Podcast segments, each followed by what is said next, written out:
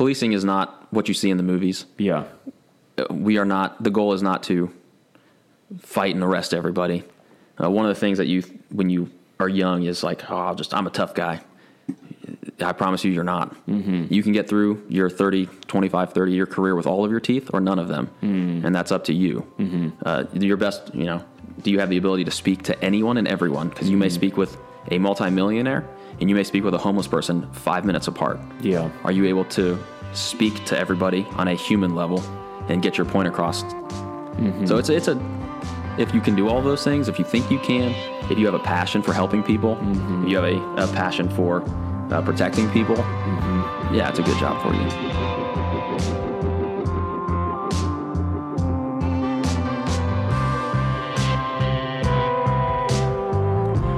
Welcome to Lancelot's Roundtable.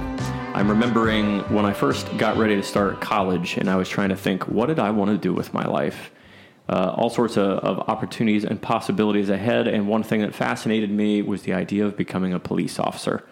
I considered it. I was heavy into martial arts. My cousin uh, was a police officer, what was at the time, still is a police officer, and I've known a few over the years. Uh, so I was thinking about doing that. There was a program in the city where you could go to Columbus State Community College and basically go through this program to become a police officer. That's all I knew. So I got on to uh, AOL Instant Messenger on our little personal computer in the late 90s, very late 90s. This would have been probably like 97, 98. So it was actually like right before I went into college, I believe. Anyway, my cousin was on there, and I started asking her about being a police officer. And then when I told her that I wanted to be a police officer, she said to me, absolutely not. And I asked her why, and she explained to me various situations that she had been in. And I kind of got a very eye opening experience in about a five minute period about what a police officer gets to experience in their day in and day out uh, job. And then I kind of thought to myself, do I really want to do that for several years of my life? And my answer became no. And as you've heard probably in a previous podcast, I went on to eventually try to become a pilot, which didn't work out. And now I work in marketing, but still always been fascinated about just learning about what police officers do, what they go through, why they decide to even do the job, and uh, what their experiences are. So that's what we're going to be talking about today. So we've got myself here. We have Kim over here monitoring the recording. Hi, Kim. What's up? And uh, I am pleased to welcome to the round table Mr. Colin Phillips. Colin, welcome to the round Thank table. you. Happy to be here. Yeah, it's Appreciate good to have you. So let's talk about how you got into policing. Oh man, uh, it's something that. So my dad is a police officer and has been for a long time now. Yep. Uh, and he's been a big influence in my life, uh, especially growing up and as I became an older teenager. Mm-hmm. Uh, so it's something in my head that I always kind of thought about. I never saw myself working in an office. I never saw myself. Uh, I always wanted to be out doing something. I felt like I didn't want to be bored. Yep. Uh, and seeing his job, understand you know what he did, it sounded interesting and Yeah. fulfilling. So I, I always had it in my mind. Um, and that kind of pushed me down the road. There was some when I was 18, I did my own thing. The whole band thing was is uh, your general 18 year old idiot. Yes, and, you know, it, it's life, right? Yes. And uh, that, but eventually, it, it came back pretty quickly that that's I wasn't happy with everything where I wanted to be. Yeah. I wasn't happy with where my life was going. Yeah. Uh, not that I was doing anything bad, just Sure. not fulfilling, bored, nothing, Yeah. you know. And I started getting into policing. Yeah. I joined the the military briefly. Mm-hmm. Uh, I mean, I spent six years. I say briefly. Six years. it's briefly now at this stage yeah, of life. Yeah, a brief six years. Yeah. Which branch? I was in the army. Army. What'd you do? I was an MP. That's right. Mm-hmm. That's right. So you went from being an MP directly into policing? Yep. Okay, what was being an MP like in the Army? Nothing like being a police officer. Fair enough. when when I was in, uh, we had a we jokingly called it multi-purpose instead of military police. Multi-purpose. You, I think I did a total of maybe a month of what they call garrison work, which is where you'd be like a police officer on base. Okay. I think I did that a month of my whole time. Everything else was either training or dealing with. Uh, being an infantryman, essentially, so I was Okay. mostly attached to infantry things, training for infantry things, stuff like that. Okay. It was nothing, nothing crazy has happened. I don't have any crazy stories. It was just good training, good time. I don't Yeah. regret it. Yeah. Uh, it was it helped me grow up immensely. yeah. Uh, I was just some. I joined in tw- 21. Okay. So I was an old. I was an old guy for joining the military. Okay. but I mean, before that, I just wanted to do dumb stuff with my friends, and it really helped me become a, an adult. Yeah. I st- I stand by it. It really did change my life. so you learned some responsibility Oh yes. and focus, Oh, big time. all that good stuff. Yeah, big time. So, um, what did they teach you that helped you carry over when you decide to become a police officer?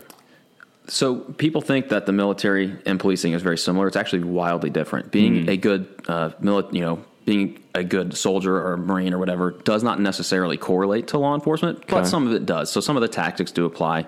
Yeah. Um, shooting a gun is shooting a gun. Yep. Right. Uh, and then some building clearing things still apply. So there's a lot of the tactics you learn in the military. Mm-hmm.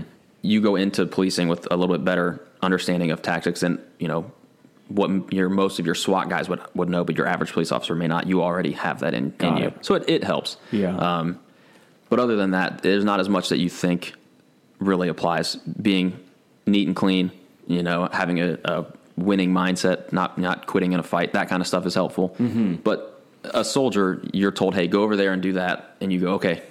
Yeah. and in policing, you're, we expect you to think Yeah. quickly and effectively. Okay. So it's a little bit different. Yeah. Was what do you know what the average age of somebody that's becoming a police officer is like when they get into actual policing what they're at is there an average There's a, age? the minimum age is 21. Okay. Uh, we've hired, and I've seen some 21 year olds on, and I, I wasn't capable. There, Yeah. I've seen some that are and some that are not. Uh, Yeah. Your average is closer to 25, 26, which Got I it. think is a good thing. You, Yeah. To get into policing, in my opinion, you need some life experience. yeah. I mean, obviously, you can join at 21, and there are some fantastic 21 year old cops. I'm not, you know, talking down on them at all. Yeah. It's just your average human being needs to grow up a bit. Yep. At 21, you're only a few years removed from your parents' house. How much life experience do you really have? Right. Right. So, and when you're immediately called to a domestic dispute between a mother and child, how are you going to help talk to them Yeah. about parenting when you were just parented a few months ago? you know? That's a really good point. Yeah. Okay, so then you get out of the army. Uh, did you immediately pursue police work? Yeah, basically. Okay. Pretty much immediately. So walk me through that. So I put myself through an academy. Uh, I was working uh, for just another, just a big box store. I won't name them. Sure. A, big, a big box store. Sure. and uh, I wasn't happy doing it. It was a good job. It had good benefits. I, you know, I can't complain. Yeah. Um, but it wasn't what I wanted to do. Yep. So in the state of Ohio, you can. There are two options for you to become a police officer. You can actually put yourself through the academy. Okay. Uh, and you pay out of your own pocket, and you go through a police academy, and then you start applying for jobs, or you can get hired at a, a typically a bigger department, and then they will send you through the academy. Mm-hmm. Got Uh, it. Bigger departments will do both. They'll hire people that have the academy already, maybe prior experience or whatever. Yeah. Uh, so I put myself through the academy. I didn't really feel like waiting. Which Uh, academy? I went through a Delaware Area Career Center. Got it. They have a program. Uh, Okay. There are a few around uh, the general Columbus area. Okay. And uh, I went through there in 2011, and I got out. And not nearing the end of it, I started applying for police departments. And you, if you're going to do it that route, typically you're. I mean, you apply. In my personal opinion, you can put all your eggs in one basket, but I don't recommend that. Uh-huh. Yeah. Policing is a very competitive market. At least it used to be. Yeah. Uh, it still is, where uh, there are a lot of applicants for a very small amount of positions. Um, so I did a, sh- you know, I shotgunned a bunch out, and the process they're speeding up the process, but it can take years. Um, so I started in a very small department called uh, called Clinton Township. It's in uh, Columbus near Advance's gun shop, essentially. If you know where anyone you know where that is. Uh, it's Cleveland Avenue. Uh, what is right by there? Cleveland Avenue. It's Linden, North Linden, Okay. essentially. Okay. Um, like Cooke Road, that kind of area. Yep. Uh, I started down there making no money. Yeah. I was basically doing it for free, Yeah. but it's a good experience. Uh, Sure. There's a lot to learn in that in that place. Yeah. Uh, it's a different environment than any that I'd ever been in in my whole life. To Mm-hmm. be completely honest with you, um, and, and you learn a lot about policing. And then I went from there. I went to another department, another township. Mm-hmm. Uh, it's a bigger town, much bigger township. And then while I was so I was there for between those two departments about a little over two years, Mm-hmm. and I had already been in the process with my current department before I got hired in those ones. That's how long these processes take. Wow. And so I was doing that for several other agencies as well. Mm-hmm. Um, and then I finally got picked up by the department that I work at now, and I was like, "Sorry guys, I got to go." It's Yeah. just it's a. Yeah, townships are great. I'm not, you know, I'm not. I enjoyed my time. You learn a lot. They're good departments, good police officers, but there's a little bit more stability, in my opinion, in a city department. Yeah. Um, but that's neither here nor there. You can live. You can have a great career in, in a township, and I thought I was going to. I wasn't expecting. I thought where I was at in Madison Township was probably going to be it. It was a great job. I liked every minute of it. Did you live there? No, I lived around here actually. Did okay. Yeah. All right. So, can you? Because I've always wondered this, and I just don't know the answer to it. Can you talk me through like what the difference is between like a normal police officer, the state patrol, and sheriffs? Oh man, I'm going to catch flack for this if people listen to it. uh, a normal police officer is has policing abilities typically only in the jurisdiction that they work. So Okay. Columbus inside Columbus because the municipality gives you your authority. Got it. So you're kind of you can you can do enforcement other places. There's mutual aid agreements and all kinds of things. Like I don't want to say you can't go anywhere else. Uh, You're a police officer no matter what, but you get your authority in your municipality, and it's basically stuck there. A township uh, officer is actually deputized, so they're kind of a, like a, a deputy, uh, and then a sheriff has the jail as their main function. They they're over the jails. Got and, it. and then that is their primary function, and then they cover uh, anywhere in the county, but they typically only respond to calls in the unincorporated areas. So uh, anywhere that's like a township that doesn't have a, a specific police department or rural areas, things like that, that's what the deputies will, will respond to. They can respond in the side city limits. They have every legal jurisdiction to do so. It's in the county, but they typically don't unless they're requested or they're just in the area and they see something. Uh, State Highway Patrol are technically not police officers. Okay. I don't know what they're called. I mean, there's an, they're another. They have the same thing, but they basically only do highway enforcement, traffic Yeah. enforcement. They chase taillights all day, write a lot of speeding tickets. Okay. Um, I'm not talking, you know, any smack against them. They are on their own. They are I've heard that. they are well trained. Uh, they are they might have backup for 10 or 15 minutes. Right. And if you're in a bad situation, that's a very long time. Yeah. Um, So county deputies also have that to some degree. Mm-hmm. Um, and then whereas city departments, there's just people on top of people. You Yeah, know, you have right. back. I mean, where I work now, you can have backup to you within no matter where you are within 90 seconds or less. wow. Uh, whereas when I worked in Madison Township, it's 40 square miles. Mm-hmm. It'd be 15 minutes.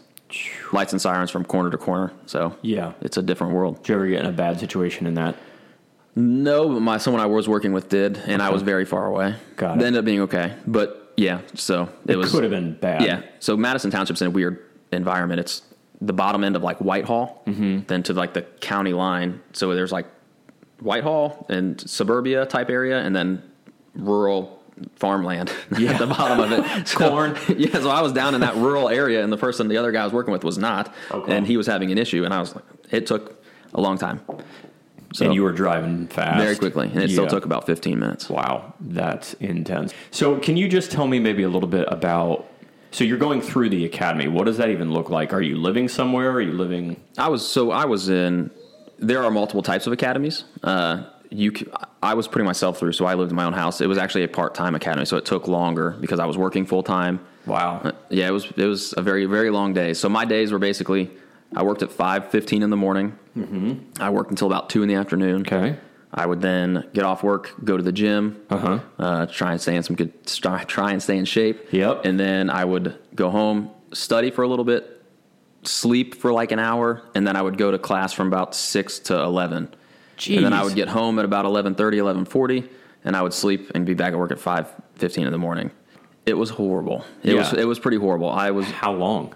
Was about seven months. Seven months of this. Yeah, it was about seven months. That's incredible. Well, did you get any discipline while you were in the army to be able to have the motivation to, Oh yeah, to I do that? I was. I would sleep whenever I could, wherever I could, Yeah. and then I was just fine. You know, you just live with it. You deal with it. You're a zombie half the time, and you're trying to study and memorize a million different things. You're And- not guaranteed though, right? No. When you go through all No. that stuff, you're not guaranteed to be a police officer when you're at the even end. if you complete the academy. Uh-huh. So you're there. You can fail the academy. There are several different aspects that you can fail out of. There's the the defensive tactics portion. There's a driving portion. Yeah. There's the the actual academic portion. There's shooting. All of these things. If you fail any of them, congratulations. Try again. is there hand to hand? Yes, the defensive well? tactics. Defensive So, yeah, tactics, okay. Sorry, that's what they call it. Is defensive tactics. Sure. But yeah, so if you if you don't make it through any of these parts, congratulations. Thank you for your time. Yeah. Um, and then if you if you make it through all that and you pass the test at the end, you're still if you put yourself through, you still haven't applied. You've just been certified by the state that you're allowed to do it. Yeah. Some police department has to pick you up. Yeah. Which involves more background and things. Yeah. Um, but yeah, the, the academy was. I had a good time. It was fun. I, I enjoyed. I'm one of the people that, in the moment, I didn't enjoy basic training, but looking back, you do. Yeah. You know, there's always that reminiscing bit. But in the Yeah. in the police academy, it's just more of that. There's you know, yeah. running, shooting, the the reading. There's lots of law and things you have to you know learn about case laws. That's and, the, I mean, that's the fascinating thing is because you, you, you're not, well, in, in the army, I was never in the army or anything else like that. But the sense that I get from you and other people that have talked about is that you're in there and like you're told what to do, like you had said earlier. And then, but when you're a police officer, you're not given that level of schedule or oversight maybe, but you Oh. have to know law. oh yeah. No, you very much so how long did it take you before you felt comfortable? Knowing the law. Yeah. Five years. Five years. That's fair, though, right? so, what happens when you get into a situation you're like, I don't know what to do? Well, uh, that so that is very common in your in, as a new police officer. Um, Yeah. thankfully, in your bigger cities, you always p- typically have somebody with you, Mm-hmm. which hopefully they know what they're doing. yes. but the reality is, is you you might not know all the details, but you know how to find it. Mm. That's one of the things that you're always in any kind of FTO, which is field training for a, being a police officer. We we make sure that while you may not know, you, you may look at something and go, "I know that's a violation of law, but I don't know the specific." Yeah. Law that it is, Right. It's very, you know, maybe it's obscure, something that you don't deal with all the time, but Yeah. you know it as a human being. You see it, and you're like, nah, you can't do that. That's stealing. But what's that called? yeah. Theft. Uh, What's the ORC, the Ohio Revised Code portion? You, you know how to find it. Yeah. So yeah, So, so, like, you're, but are you looking it up on a computer in the police car? Are you yeah. Nowadays it's all somebody? on. You can do it on your phone. You can do it on the in the computer. Got it. Um, Okay. It's pretty. It's pretty easy. We give you at our department. We have a huge resource on like a, a Google Docs type system or something that Mm-hmm. Sure. has oh, unbelievable amount of resources. Things I I could talk about for. 10 hours and not get through all the nonsense that we have. Unreal. So, but we, you know how to find it. Yeah. And again, and you always in most places have a supervisor working. There's always someone to ask questions. If you're not sure, you can call another. Like if you work in a township and you're by yourself, Yeah. you can just call the county. The county is your direct backup. Got it. And those guys are typically 10 year veterans to begin with, especially in Franklin County. You start in the jail. Mm-hmm. Okay. And then it takes you seven to 10 years, something like that, to even be able to get on the road. Wow. So there's just, there's knowledge somewhere. Yeah. Um, the reality of policing is the only thing you really need to do up front is get in there and control the scene, and we can Mm-hmm. figure all the rest out uh, as long as we can slow it back down. Makes sense. Figure all the rest out later. Yeah, so what's that even that portion like? So my day, the most shocking thing that happens in my day, uh, if I'm going to be kind of joking about it, is trying to figure out how to ex- how to format Excel. That's the most shocking part of my day. Excel isn't doing what I want it to do.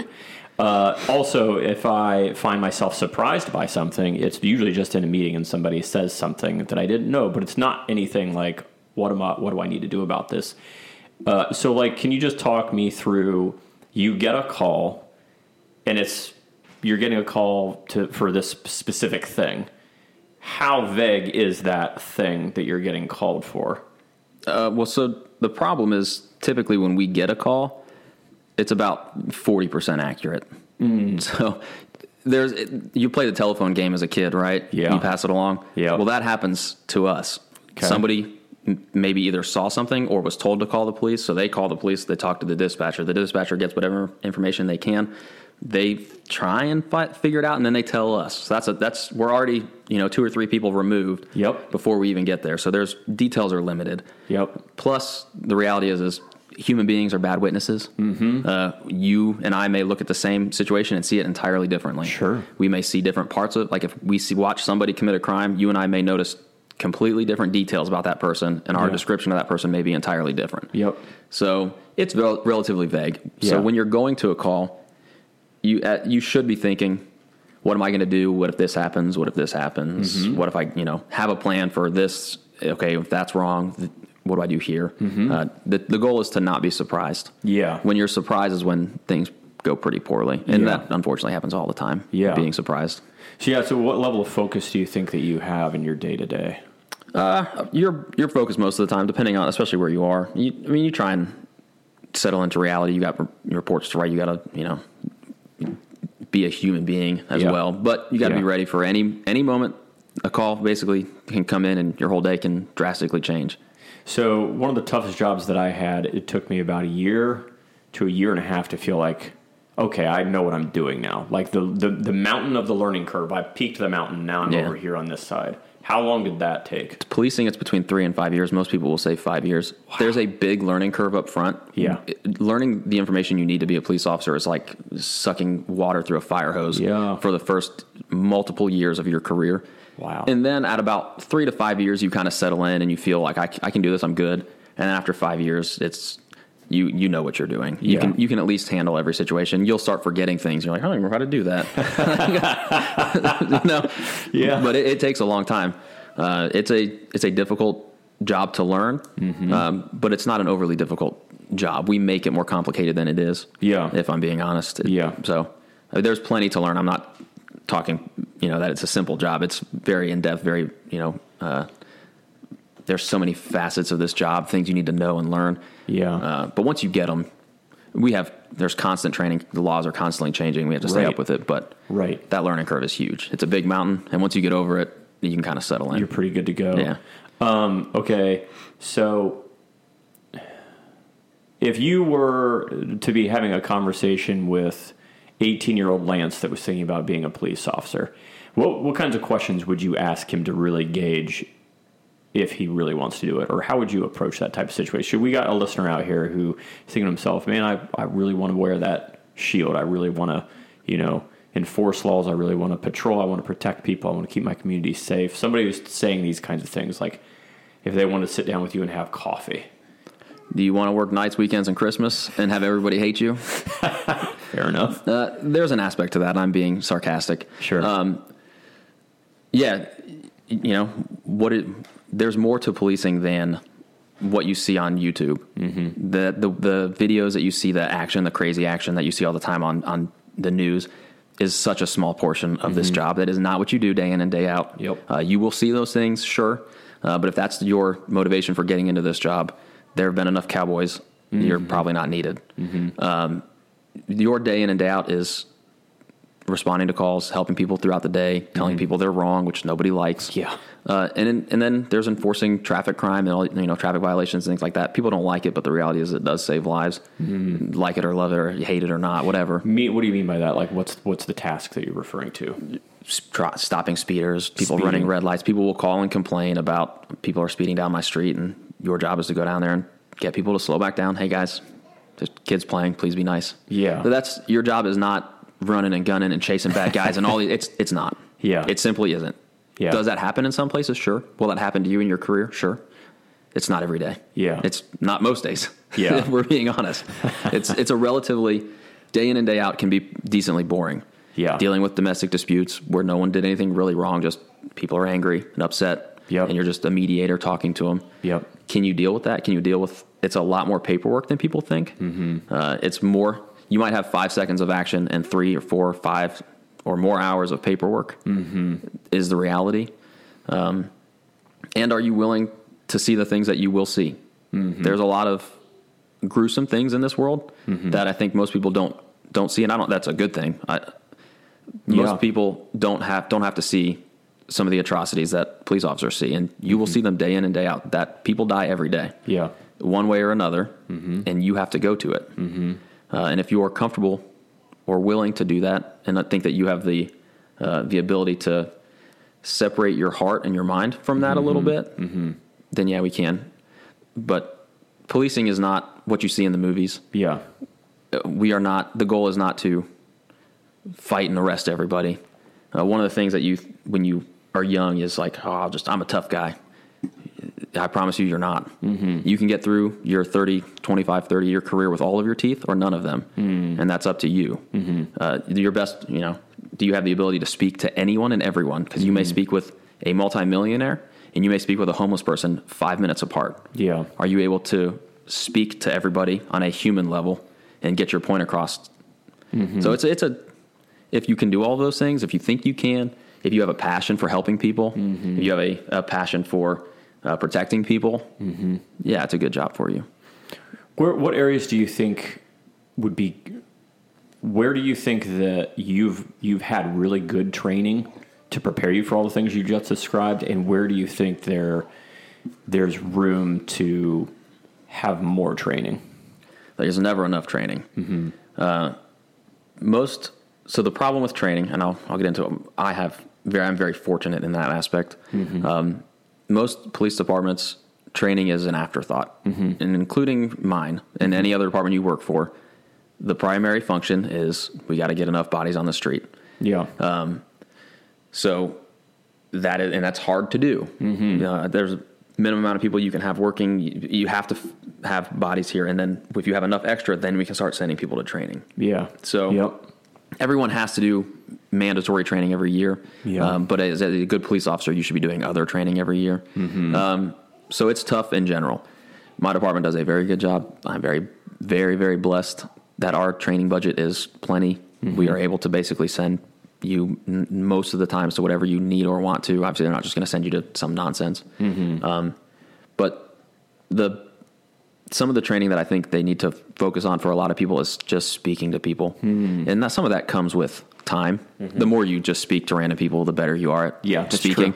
um, but there are people that have never had to do it, and then get on getting on the street. It's like talking to a robot. It's painful. yeah, Uh, and my other big area is defensive tactics, Yep. fighting. Yep. It is an afterthought, mm-hmm. and the I, I won't. I don't want to get into too much of it, but the uh, oftentimes police officers are that are involved in shootings that are while justified may not have been necessary is because they're not comfortable with their hands. yep, And if you're comfortable with your hands, you're less likely to go for those tools because you're comfortable in defending and protecting yourself and controlling somebody. yeah, Um, people don't like to do that.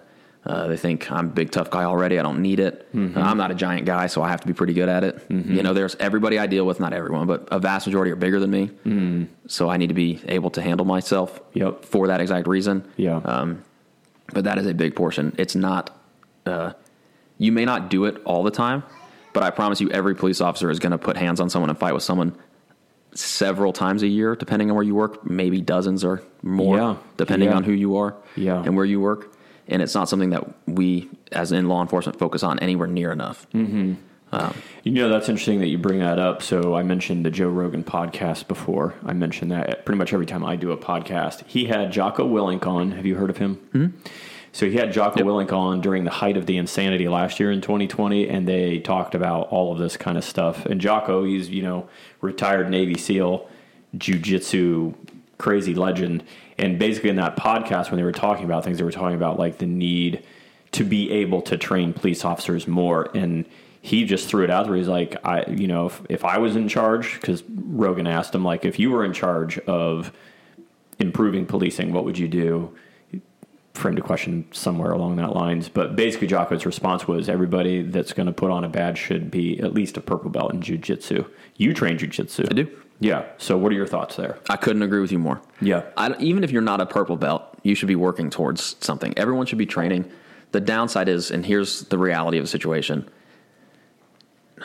One, time, mm-hmm. money is always the portion, your freedom. The other thing is, and depending, I mean, it, it depends on where you work, but if you get injured off duty, there's not a guarantee that your department will pay you. Right. Will give you the ability to work. So if you get if you tear an ACL and you're off for seven or eight months or whatever it takes, there's depending on where you work. Congratulations. Yeah. You have. I hope you can afford your mortgage. Yeah. So there's a there's an aspect of that. Mm-hmm. Um, it needs to, in my personal opinion, it should be in house on on like On on, the job. duty, Yeah. and it should be regularly. Yeah. you should be training it. Um, that's the. I mean, that's the other thing he said. Jocko was like he talked about how much they train to go do an operation. I don't remember. You have to go. Just go listen to it. It's like it, twenty towards the end of 2020. Joe Rogan, Jocko Willink. Just Google it. It's probably on Spotify now. But anyway, he talked about how much they train to go on one single operation for SEALs, and it's like they train for months for like a month long Yeah. deal. And he's just like, police officers need to have like this percentage, like a high percentage of what they do needs to be training, whether it be tactical or self defense, like you just said. If it were if in a perfect world, I would have I would have a day, one day a week where that's your training day. Mm-hmm. Every and I know that's not realistic based off of budgets and time and all these things. Like I get that, Yeah. but that's the level that would be fantastic. Yeah. Uh, but that costs a lot of money to Yeah. have you know eight, ten guys or more, you know, however many you have, being paid to not work the street one day every single week. Yeah. It's a lot of money. You have to have enough bodies to do that and the budget to do that. And unfortunately, that comes from taxes, which nobody wants to pay. Nope. Me included. right. so it's tough. Yeah. Uh, but that is ideally what should happen. So it's kind of put on the officer to do it on their off time. Some do, some don't. Yeah. Uh, and that's up to them. Right. Um, but it's it's the aspect that if if police officers were skilled in grappling, there would be there's less reason. There's obviously always going to be a reason where, unfortunately, police involved shootings are going to occur. That's just a, a fact of life for now. Right. I hope that changes one day. Right. Um, but I think that could help maybe take some of those away. Mm-hmm. Uh, you know, I don't want to. I don't want to second guess anyone's decisions. I'm not. Yeah. That's not my job to do so. Sure. Um, but I think that is a big part of people. When we get scared as humans, we react poorly. yeah. There's no difference for police officers. When we get scared, we react one way or another. Sometimes poorly, sometimes not. Depends on the, your training, who you are, your Yep. mindset, all kinds of things. But if you are able to control that fear, because you're not, it's not your first time getting punched Mm-hmm. in recent history, you might react differently. Yeah. So- That's that's a really good point. I trained in karate for a while. We don't grapple much at all. But the little bit of ground type fighting that we experienced, it was very intimidating at first and your reaction is to be more defensive and to be more like cringy. And to me that uh, I kind of I kind of feel like it seemed like a lot of things always just progressed into the ground. So if you're like sparring or whatever, you end up on the ground with the individual. And I think that's one of the reasons that jujitsu has exploded. So I'm just kind of curious if maybe if there is enough jujitsu folks out there.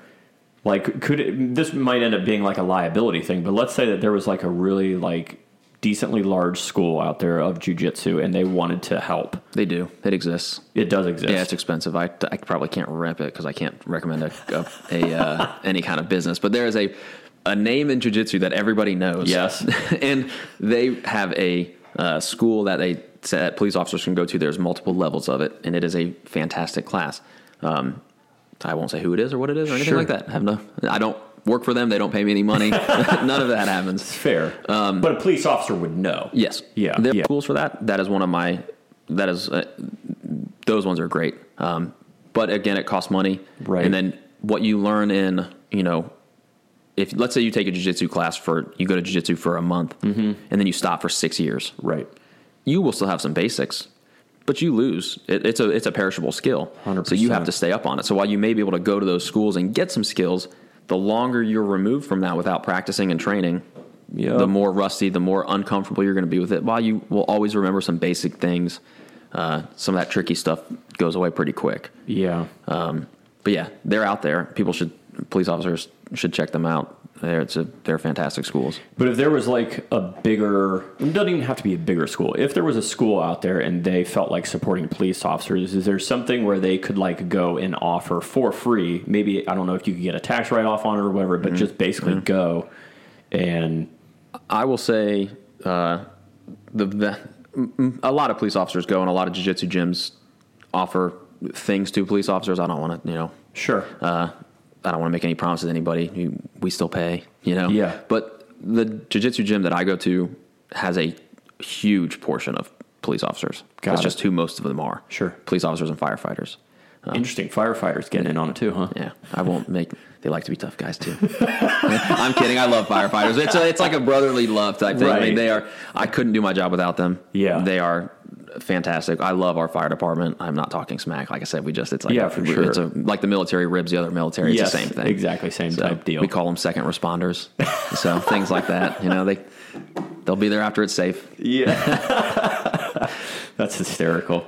Yeah, I mean, I th- that podcast was a really good one for me to listen. to. I I basically just listened to lots of different podcasts. Rogan's one of my favorite ones, but I was just fascinated by that topic, and I always just love listening to Jocko talk about anything because he can take something that sounds like an impossible thing, and he can just rip it apart, bring it down to a basic level Yeah. that kind of makes sense. Um, so anyway, that was that was really interesting. I was very curious on what you thought about that. So Uh, jiu-jitsu is in my opinion, every it it's. I think jujitsu is the best martial art out there for most people. Uh, not only in training, you will fight 100 percent every day. Mm-hmm. You don't get to do that in any other form of martial arts. You're not going to go to a boxing class and try and knock each other out every day. That's Right. just not realistic. Right. You're going to cause damage. Things are going to break. But in jiu-jitsu, you will fight 100 percent at a 100 percent level every single day. Mm-hmm.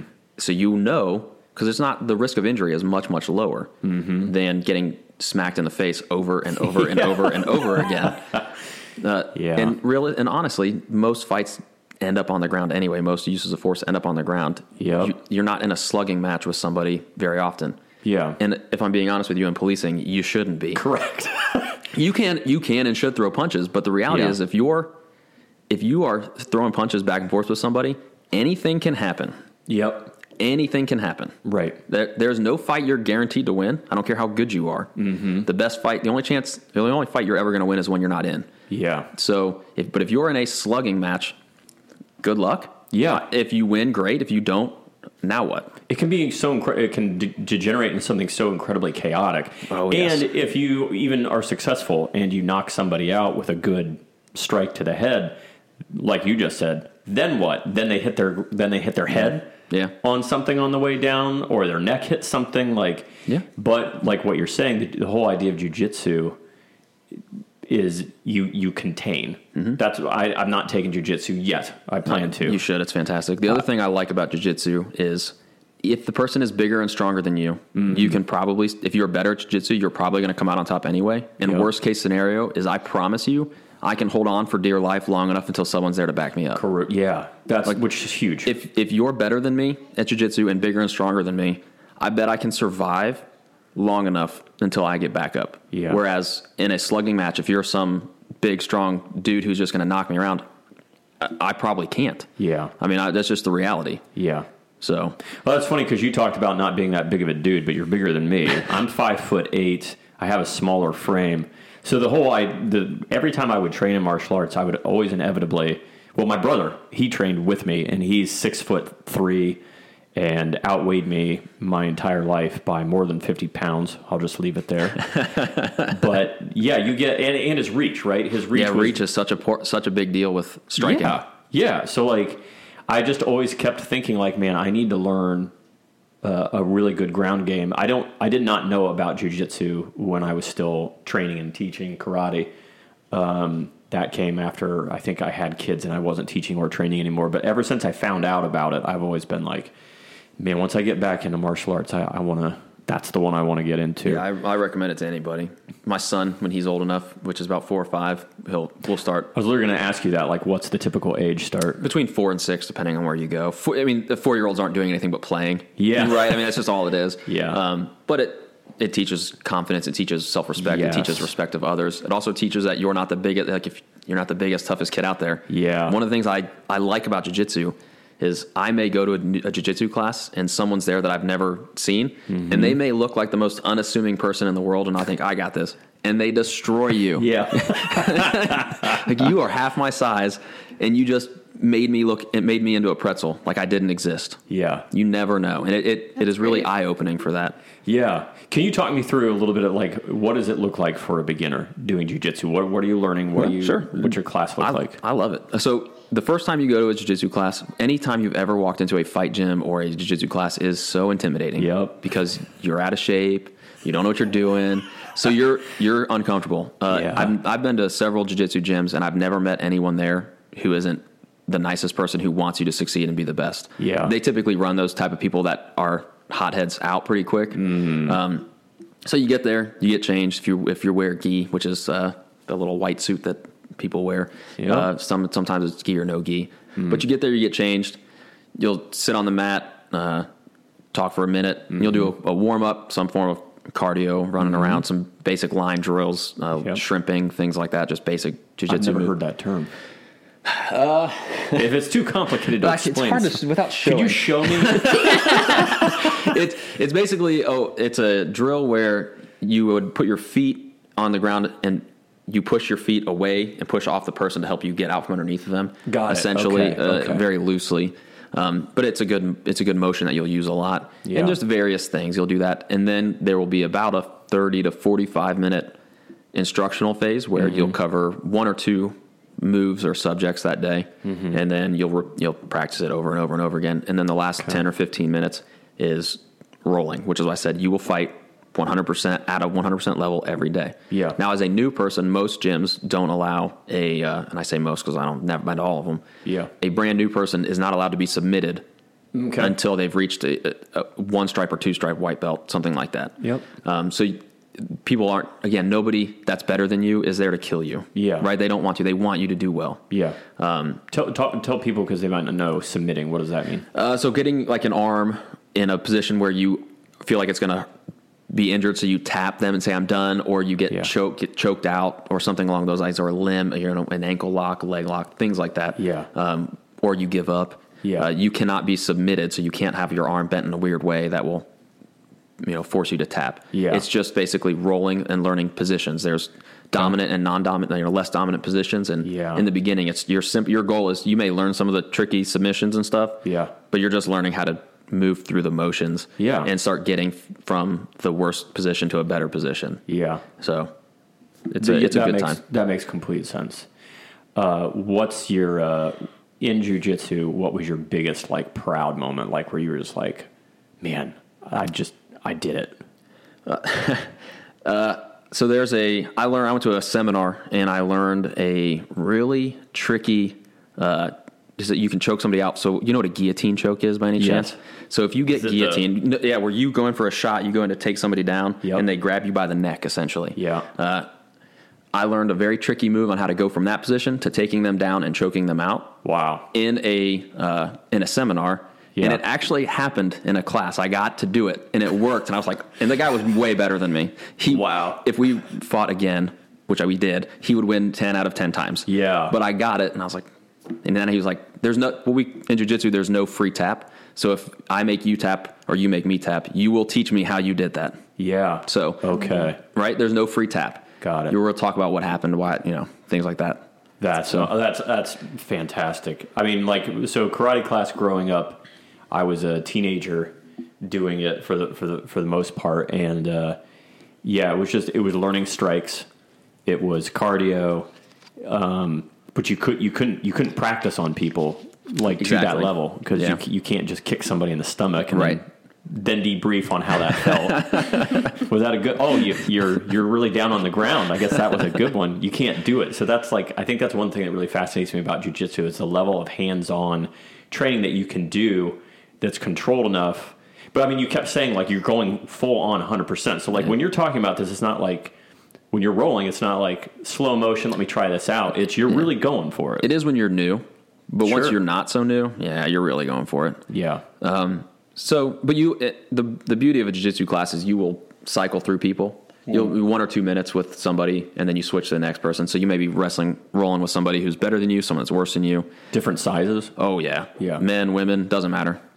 Fascinating. Wait, Yep. you you would roll with a with a woman? Absolutely. Really? Oh yeah. Had my- Fascinating. Had my, butt kicked by several. yeah. oh yeah. I'm, I'm here to tell you, like it's not about size, right? it's 95 percent skill based. Yeah. Now there are weight classes, but those are for people that with equal level skills, Yeah. right? I mean, Yeah. size does matter, but Yeah. I've had my butt kicked by people smaller than me. I've had my butt kicked by people bigger than me. And when I said that, I didn't mean that like being sexist or anything like that, because I've definitely had my butt kicked by plenty of females in in karate. Oh, there's, there's- plenty that could take me down. Oh, there are some there are some tough effort. women. Yes, There are some incredibly tough people people you look at and you think, nope, I, that, nope, I, you, that's I would beat them easily, and they crush you. Yeah. like you didn't exist. It's good for your ego, though. It is. Yeah. You're not the toughest fish out there. Yeah. And that's something that I think police officers need to learn too. Mm. is Sure. you're not the toughest guy out there. Your badge means nothing. Yeah. Somebody is bigger and tougher than you, and if you find that person, be ready. Yeah. Hopefully, you've done some jujitsu. Hopefully, Yeah. yeah. So okay. Last thing I wanted to talk to you about. I can't believe we're already almost to an hour, but oh wow. Um, home defense.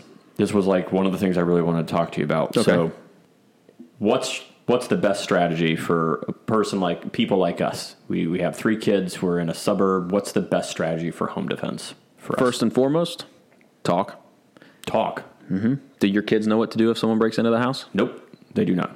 Does your wife know what to do if you're out? If you and the kids are out at well, at you know Walmart and someone starts doing something insane? Nope. talking is the first step. We've already failed. All right. Having a plan, Yeah. and going over it pretty regularly. If if this happens, we do this. Uh, I mean, if my if I'm at so if like if I'm at uh, a store and someone starts acting crazy doing something, my wife will go and take the kid and run and go to the car, and I will be the bait essentially. Yep. Um, that's not what I recommend for everybody, yeah. but there's a plan. We, I, just- you know, uh, that's the first and foremost. What do they do if someone breaks in? What do they do? Do you have a plan if your house catches on fire? Nope. Yes. I mean, we do, but like not something we discuss regularly. I'm, I wouldn't be comfortable that my kids would know what to do at this point. Sure. Well, we do the fire drill. You do? when you're down there. Oh, okay. Well, I didn't know we that. know what to do. I guess I'm dead. Hopefully, you get out of the basement. but that's the first thing. First is have a plan. What are we going to do? Yeah. Second, people may hate this. I'm a huge gun rights person. I think every American should have one, Me or two, too. or Me three, uh, depending on if you're allowed to. Right? I mean, I think you should. Yeah. Um, shotguns are a great home defense tool. Mm. You really just point in the general vicinity and pull the trigger, and it's effectively done. Yeah. Um, again, that's worst case scenario type stuff. But in the moment of worst case scenario, you're going to want it. Mm-hmm. Uh, something that cameras, locks, locking your windows, these are all Mm-hmm. great things. The problem is they assist with preventing somebody, but if somebody wants into your house, they will get into your house. right. So making sure your windows are locked, making sure your doors are locked, not Yeah. having cheap locks is a big one. Hmm. I'll be honest with you. Uh, cheap locks are very easy to get. So how do you know what's not a cheap lock? I don't want to rep a company because I can get in trouble for that. Fair enough. you can find on the internet a, uh, what a what a good lock is. They're not expensive by any means. It's there's companies you can buy in your you know Lowe's, Home Depot type stores that will sell them. They're Okay. pretty normal, but they also have these you know very cheap ones. Alarm systems are killer. Mm-hmm. They uh, alarm systems and cameras uh, are deterrents more Right. than anything. Right. And with when it comes to any kind of home defense or even like you're getting not getting your car broken into, Yeah. is basically most crimes are committed opportunity based. So there's always going to be that random home invasion type s- thing. Like that happens. That's what that gun is for. Yep. Right? Um, but that's so incredibly uncommon. So incredibly uncommon. 95 or more percent of people that are going to break into your home don't want you to be there when they do it. Sure. They want Right. your things, they don't want you. Yeah. Um, so those are oftentimes opportunity based. So having having cameras locking all your stuff is important. Leaving having lights on, you know, not leaving your presence on the front door from Amazon for Yep. three weeks, letting them know you're yeah. not here. Yeah. Those type of things are important. Um, We think a ring. I can't represent any form of company. You can't. Doorbell cameras are fantastic. That's hysterical. I've been meaning to get one for a while. My neighbor over here just got one, and he said it was easy to install. They are incredibly easy. I love doorbell cameras.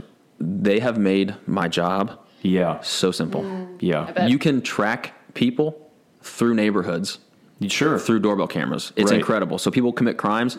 Maybe they're wearing a mask. Probably shouldn't give all this out, right? But they're wearing maybe they're wearing a mask. They commit a crime over here. Yep. And then you can track them blocks as they're getting back to the car that they just got into, and they take all their masks off and they because they think they're safe. It's incredible. Wow. Doorbell cameras have been life changing for us. so more people should. They're great. Yeah. Yeah, yeah. For the community, they are incredibly helpful. So See, that's good to know. Now, uh, some you we mentioned guns. Like I definitely agree. I think that there's, uh, I th- I think that there's also the responsibility thing. So how can you be a responsible gun owner? again, if you have children in the home, Mm-hmm. uh, I'm a big believer that they need to not think it's some magical item that they can't have. Yeah. They need to know and respect it. And Yeah.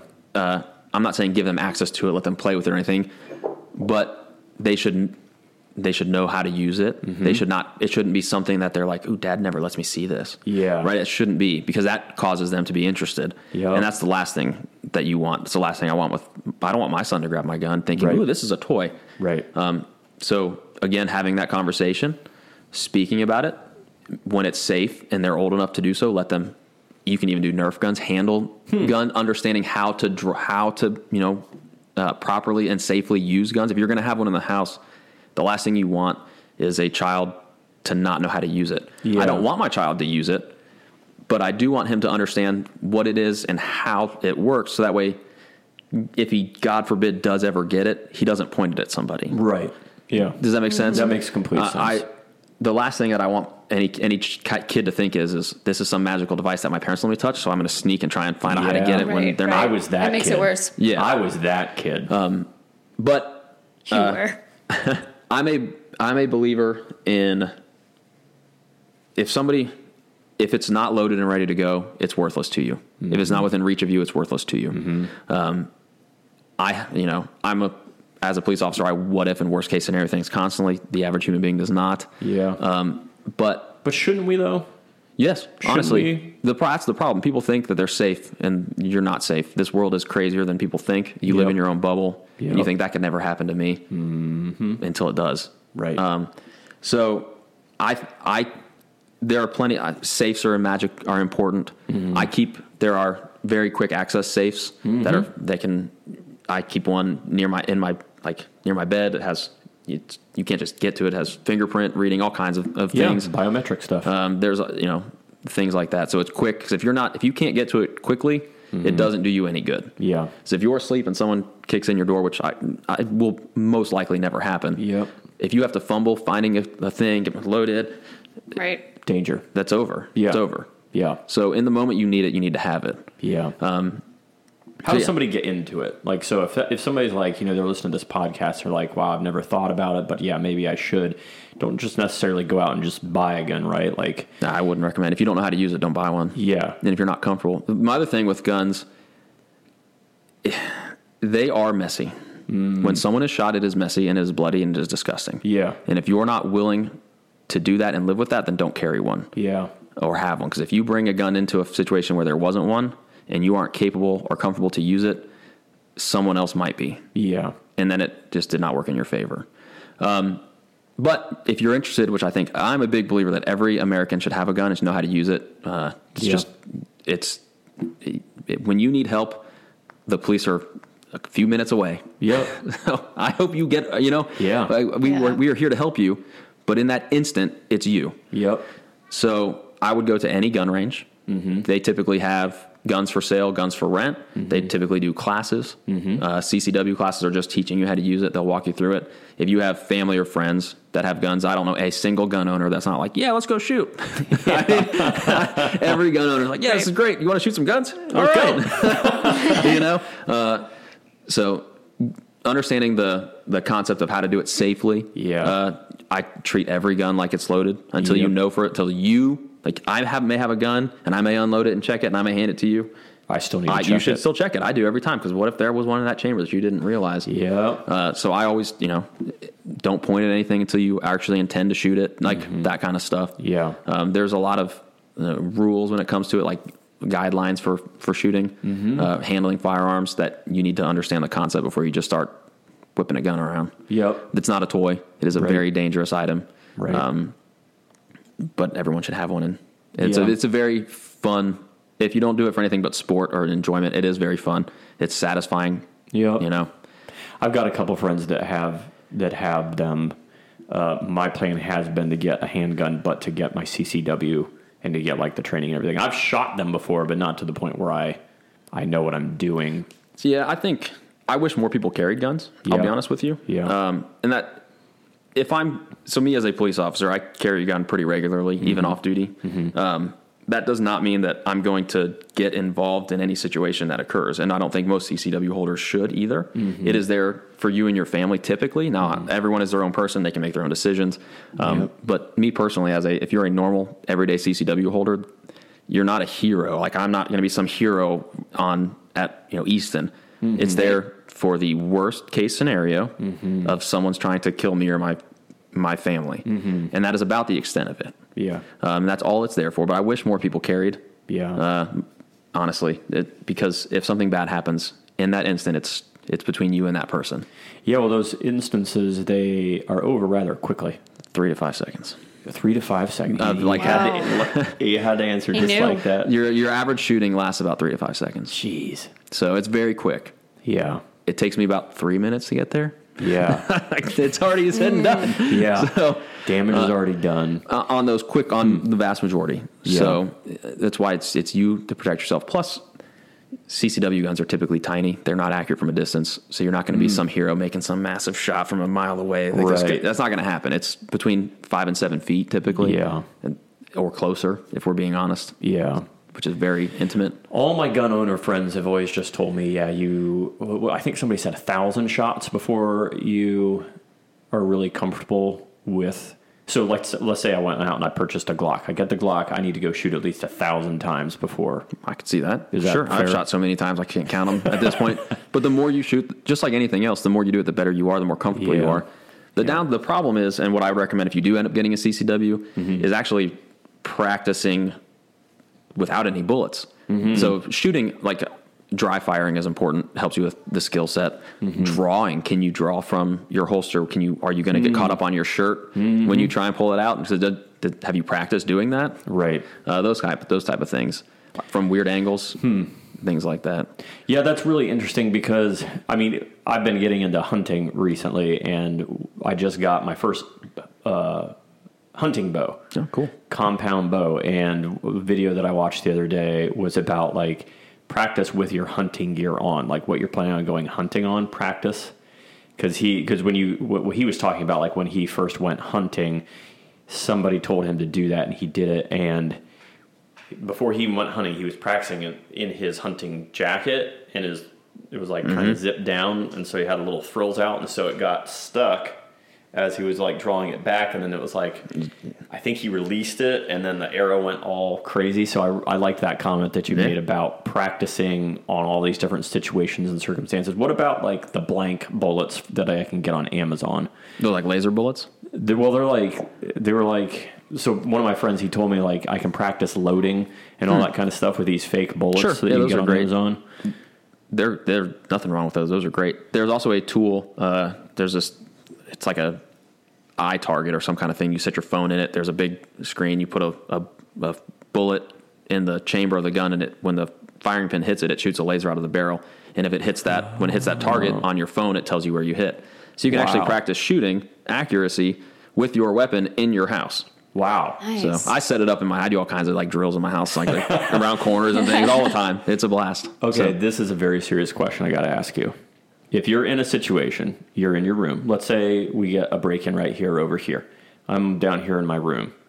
Should I ninja roll out? yes, I should. Mm-hmm. Okay. I Yeah, thought without a doubt. I thought I should ninja roll before He's always wanted an excuse. Anything. Ninja roll. That's right. Obviously, that's a joke. That's probably only in the movies, right? Have you ever ninja rolled on the job? I have not. It's difficult to do in 40 pounds of gear and a vest. if I ninja rolled, I'd probably be stuck.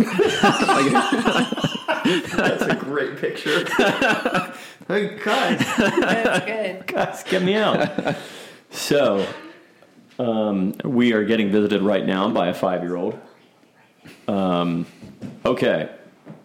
So we are almost definitely at time. So I'm just going to ask you, uh, what is it? Well, that- before we, because you always do the wrap up, right? yeah. I do think, because this is just something that's important to me. We have an eight year old daughter.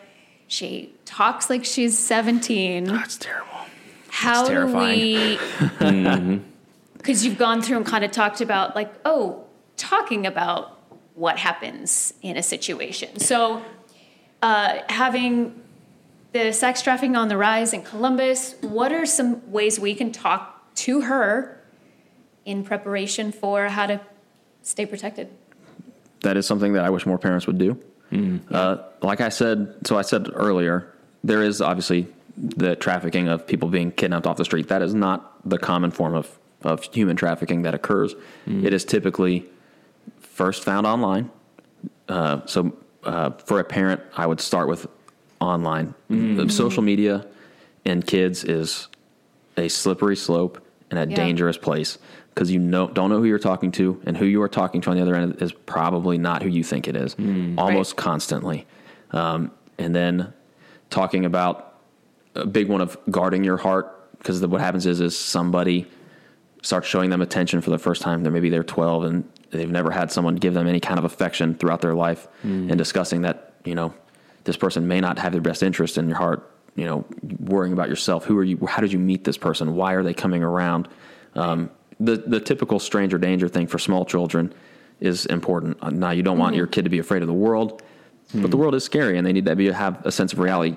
Hiding from that and telling your kids and not not having these awkward conversations isn't benefiting them. Right. I, I don't want to scare children, but the reality is the reality. Like I don't want to say, "Oh, everyone's going to kidnap you in a in a van." That doesn't happen all the time, right? But Right. but you Yeah. also don't want them to be like, "Hey, come over here," and be like, "Oh, okay, whatever you Yeah. want." Yeah. It is a fine line. Yeah. Um, the big thing is uh, where this starts is typically through bad friend groups. So being Yeah. having a, a child that has um, friends that you maybe dislike, and there's a you get that gut feeling like something is wrong. Trust your gut because what happens is is somebody this person may be their same age, but they may have a friend who's 35 Right. who is already working on because that's what will happen is the 35 year old will have their their one friend that they have already become you know already kind of started to groom and then they will get that friend to bring in somebody else. Uh, and this is mostly done again through social media. Um, social media is a terrifying thing and we as a society have not figured out how to deal with it Mm, yeah. yeah. and uh, so uh, talking to her about and your, uh, boys and girls about Right. who you are talking to, what what avenues you're using. Snapchat is the dangerous thing, if I'm being honest with you. Um, and just kind of, con- not I don't want to say controlling that again. I don't want to create things that are.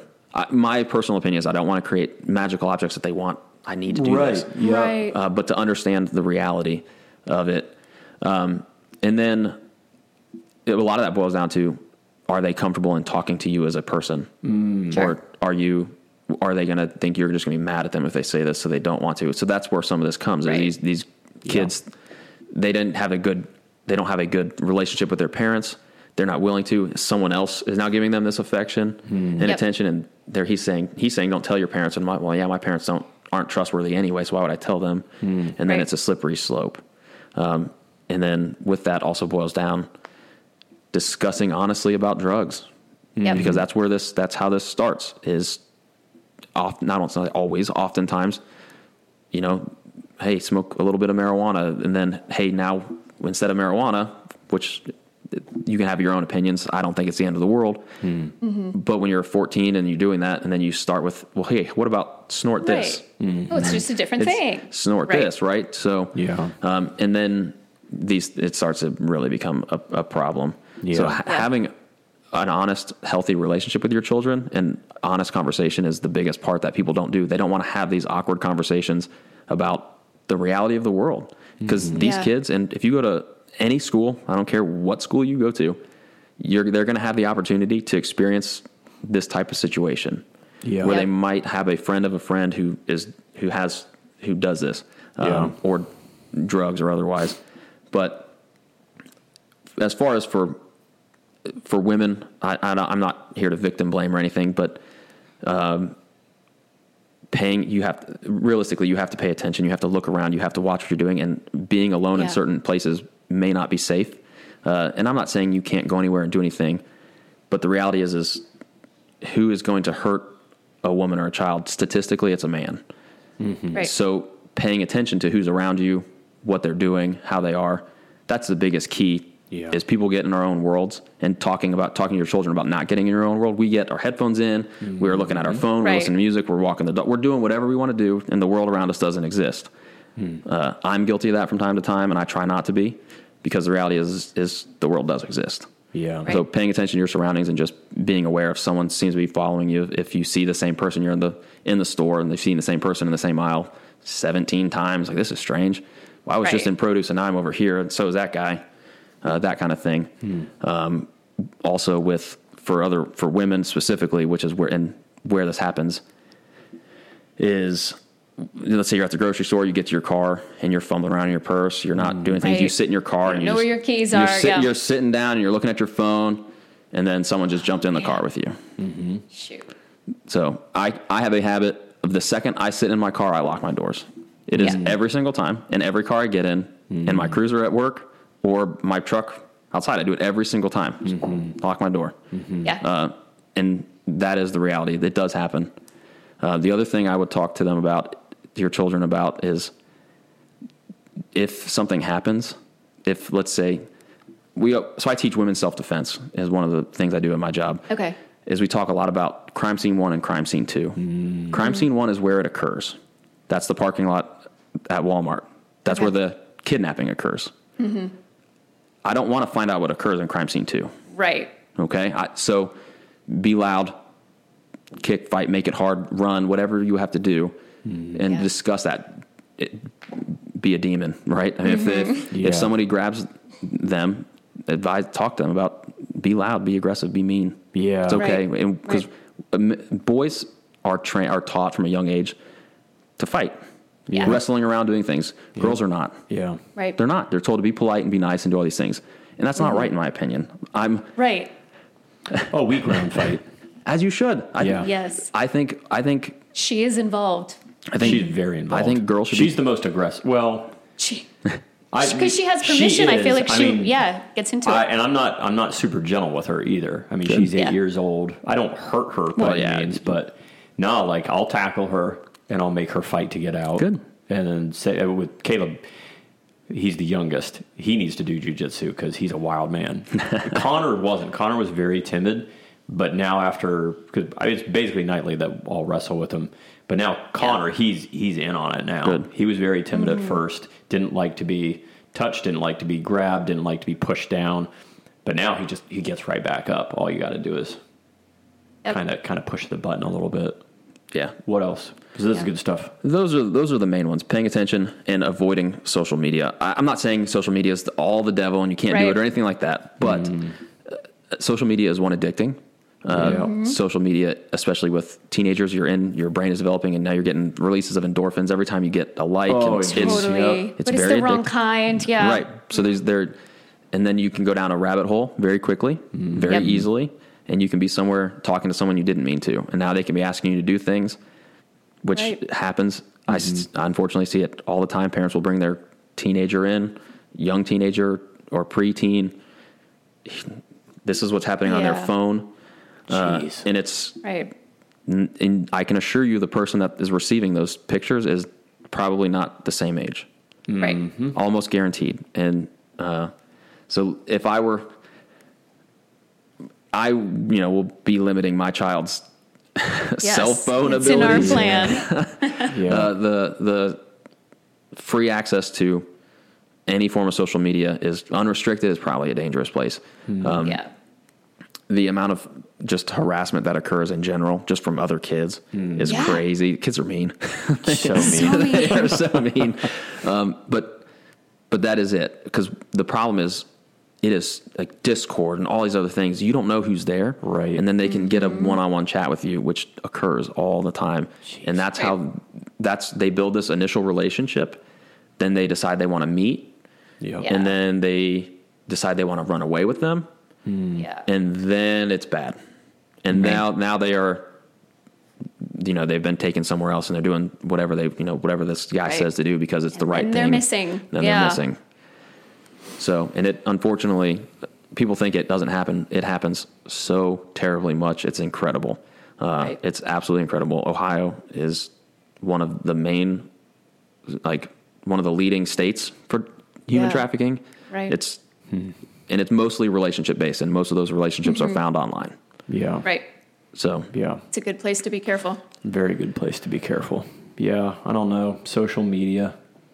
It has its place. There's pros and cons, but Sure. I just don't think we as a Yeah. society have to figure out how to deal with it yet. No. Exactly. Well, there's. I mean, obviously, It's still like, so new. It's, Yeah. it's brand new, relatively speaking, and yeah, as a society, we don't know what the long term ramifications of it are going to be because, like, right now, we have the first generation that like grew up with it. It was Right. introduced when I was like, I think Facebook started when I was in college, maybe maybe finishing college, something like that. But then you have my nieces that have grown up Yeah. with this, and my kids. I mean, they don't have accounts by any means. Like, I'm so happy that nobody's even asking for a cell phone. Um, but you know, my- the time's coming. Yeah, I'm gonna get my kid a jitterbug. What's a jitterbug? It's a oh man, those old commercials where the people are in their late years and they uh-huh. have very big keys because they're easy to see. Uh-huh. All they can do is a little flip phone. and call for help. That's about it. that's, that's Nice. what you're getting your You, kid. you, you can call me, and that is it. There you go. Hey, I'm, I agree. I agree. Let's get some laws on the books. Yes. Um, okay, so basically, the way that I finish out these episodes is uh, I just I want you to think about like any lasting. We've talked about several different things. So, what is like maybe the last thing that you want to say to anybody who ends up listening to this? Just the average person. Thoughts that you have. It could be on the sex trafficking stuff. It could be on policing. It could be on jujitsu, or it could be a combo of all. Just anything that you kind of want to leave anybody that comes across this this episode. Um, what I feel like I've learned is I've always had an appreciation for police, and I've known, you know, a few people that have been involved in policing. It can't be an easy job. Uh, it's way harder than it has to be way harder than than my day job. And the most stressful situation that a police officer encounters in their day to day is probably night and day difference between my most stressful situation that I come across on my job. So I really appreciate you coming on and talking about all this kind of stuff. We're living in some crazy times. Um, uh, but even just the self defense, everything, that's going to be super key. I'm raising three young kids in just the world that they are going into, trying to educate them um, on these different scenarios. It's always better to be prepared for the worst case than find yourself in the worst case scenario and not have no idea what to do. So definitely planning on getting my conceal and carry at some point. You're definitely getting Mom your next. conceal and carry at some point. Um, hopefully we'll have not an ammo shortage in a few months. Um, but anyway, I really appreciate you coming on, Colin, and talking. So with that, I just want you to go ahead and say anything, any last thoughts and comments that you have. Fair enough. I I guess I'll say, you know, in the last few years, there have been a lot of uh, people have a lot of opinions about police, and some of them are justified, and some of them are, are maybe not. And the reality is, is we are people, just like anybody else. There are some good ones, there are some bad ones. There's some good cops that might have a bad day. Uh, I'm not justifying any negative behavior. I'm just saying, have you ever had a bad day? We do too. We need to be held accountable. I'm not disagreeing with that in any way, shape, or form. But you know, we are just like you. Some days are great, some days are bad. Some situations are, are we handled poorly and we regret it. Um, just understand that we are people. We get sad just like everybody else. Uh, we get happy just like everybody else. We are no different. Um, and with that being said, there's a lot of stress on police these days. Uh, some deserved, some not deserved. Mm-hmm. But this, the we are not one entity. That is the biggest, I think, misconception is people mm. think all police are police, which is not true. Every single police department in the nation, and there are hundreds, hmm. is a different group of people with different training, with different background, different experience, and a different culture in their own police department. The issues that another agency on the West Coast may have that you saw in the news that they did something horrible doesn't correlate to what your police department may do. So understanding that uh, police are not, it's not one huge umbrella police. Every department is different. So while certain departments have a in this country have a reputation for being either corrupt or having these problems, does not mean your local police department does. Hmm. Uh, if I'm being completely honest with you, most small town or medium medium sized city departments, if you ask the residents that actually live there and that hmm. deal with them, they usually think pretty highly of them. Hmm. But as a as a whole, we think of police and the individual instances we see in these you know specific departments that just have nothing to do with what your de- police department does from day in and day out. But that's about it. Just we're individuals too. Yeah. We're just humans. That's good. It's good. That's good. Thanks for coming on. Hope you come back sometime. I would love to. Be great I to have had a you good time. Yeah, good. All right. Well, that's awesome. Everybody, thanks for listening. We'll see you next time.